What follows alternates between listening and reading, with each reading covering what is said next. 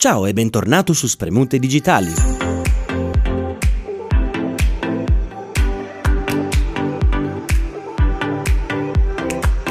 Virgin Hyperloop ha pubblicato un nuovo video che mostra i suoi piani per il nuovo sistema di trasporto a cui stanno lavorando.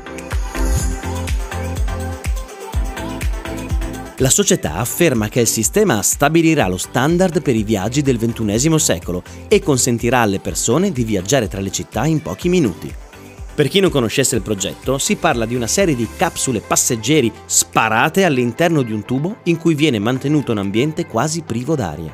Un modo rivoluzionario di viaggiare, ma forse adatto solo ai più coraggiosi.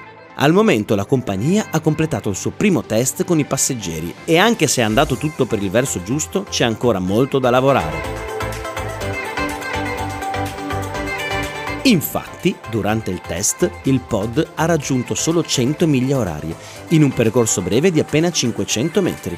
L'azienda ha una lunga strada da percorrere per sviluppare un sistema funzionale e sicuro, ma le premesse sono indubbiamente buone. Al momento comunque parliamo di un'idea in via di sviluppo, che ovviamente non sarebbe ancora realizzabile su larga scala al 100%.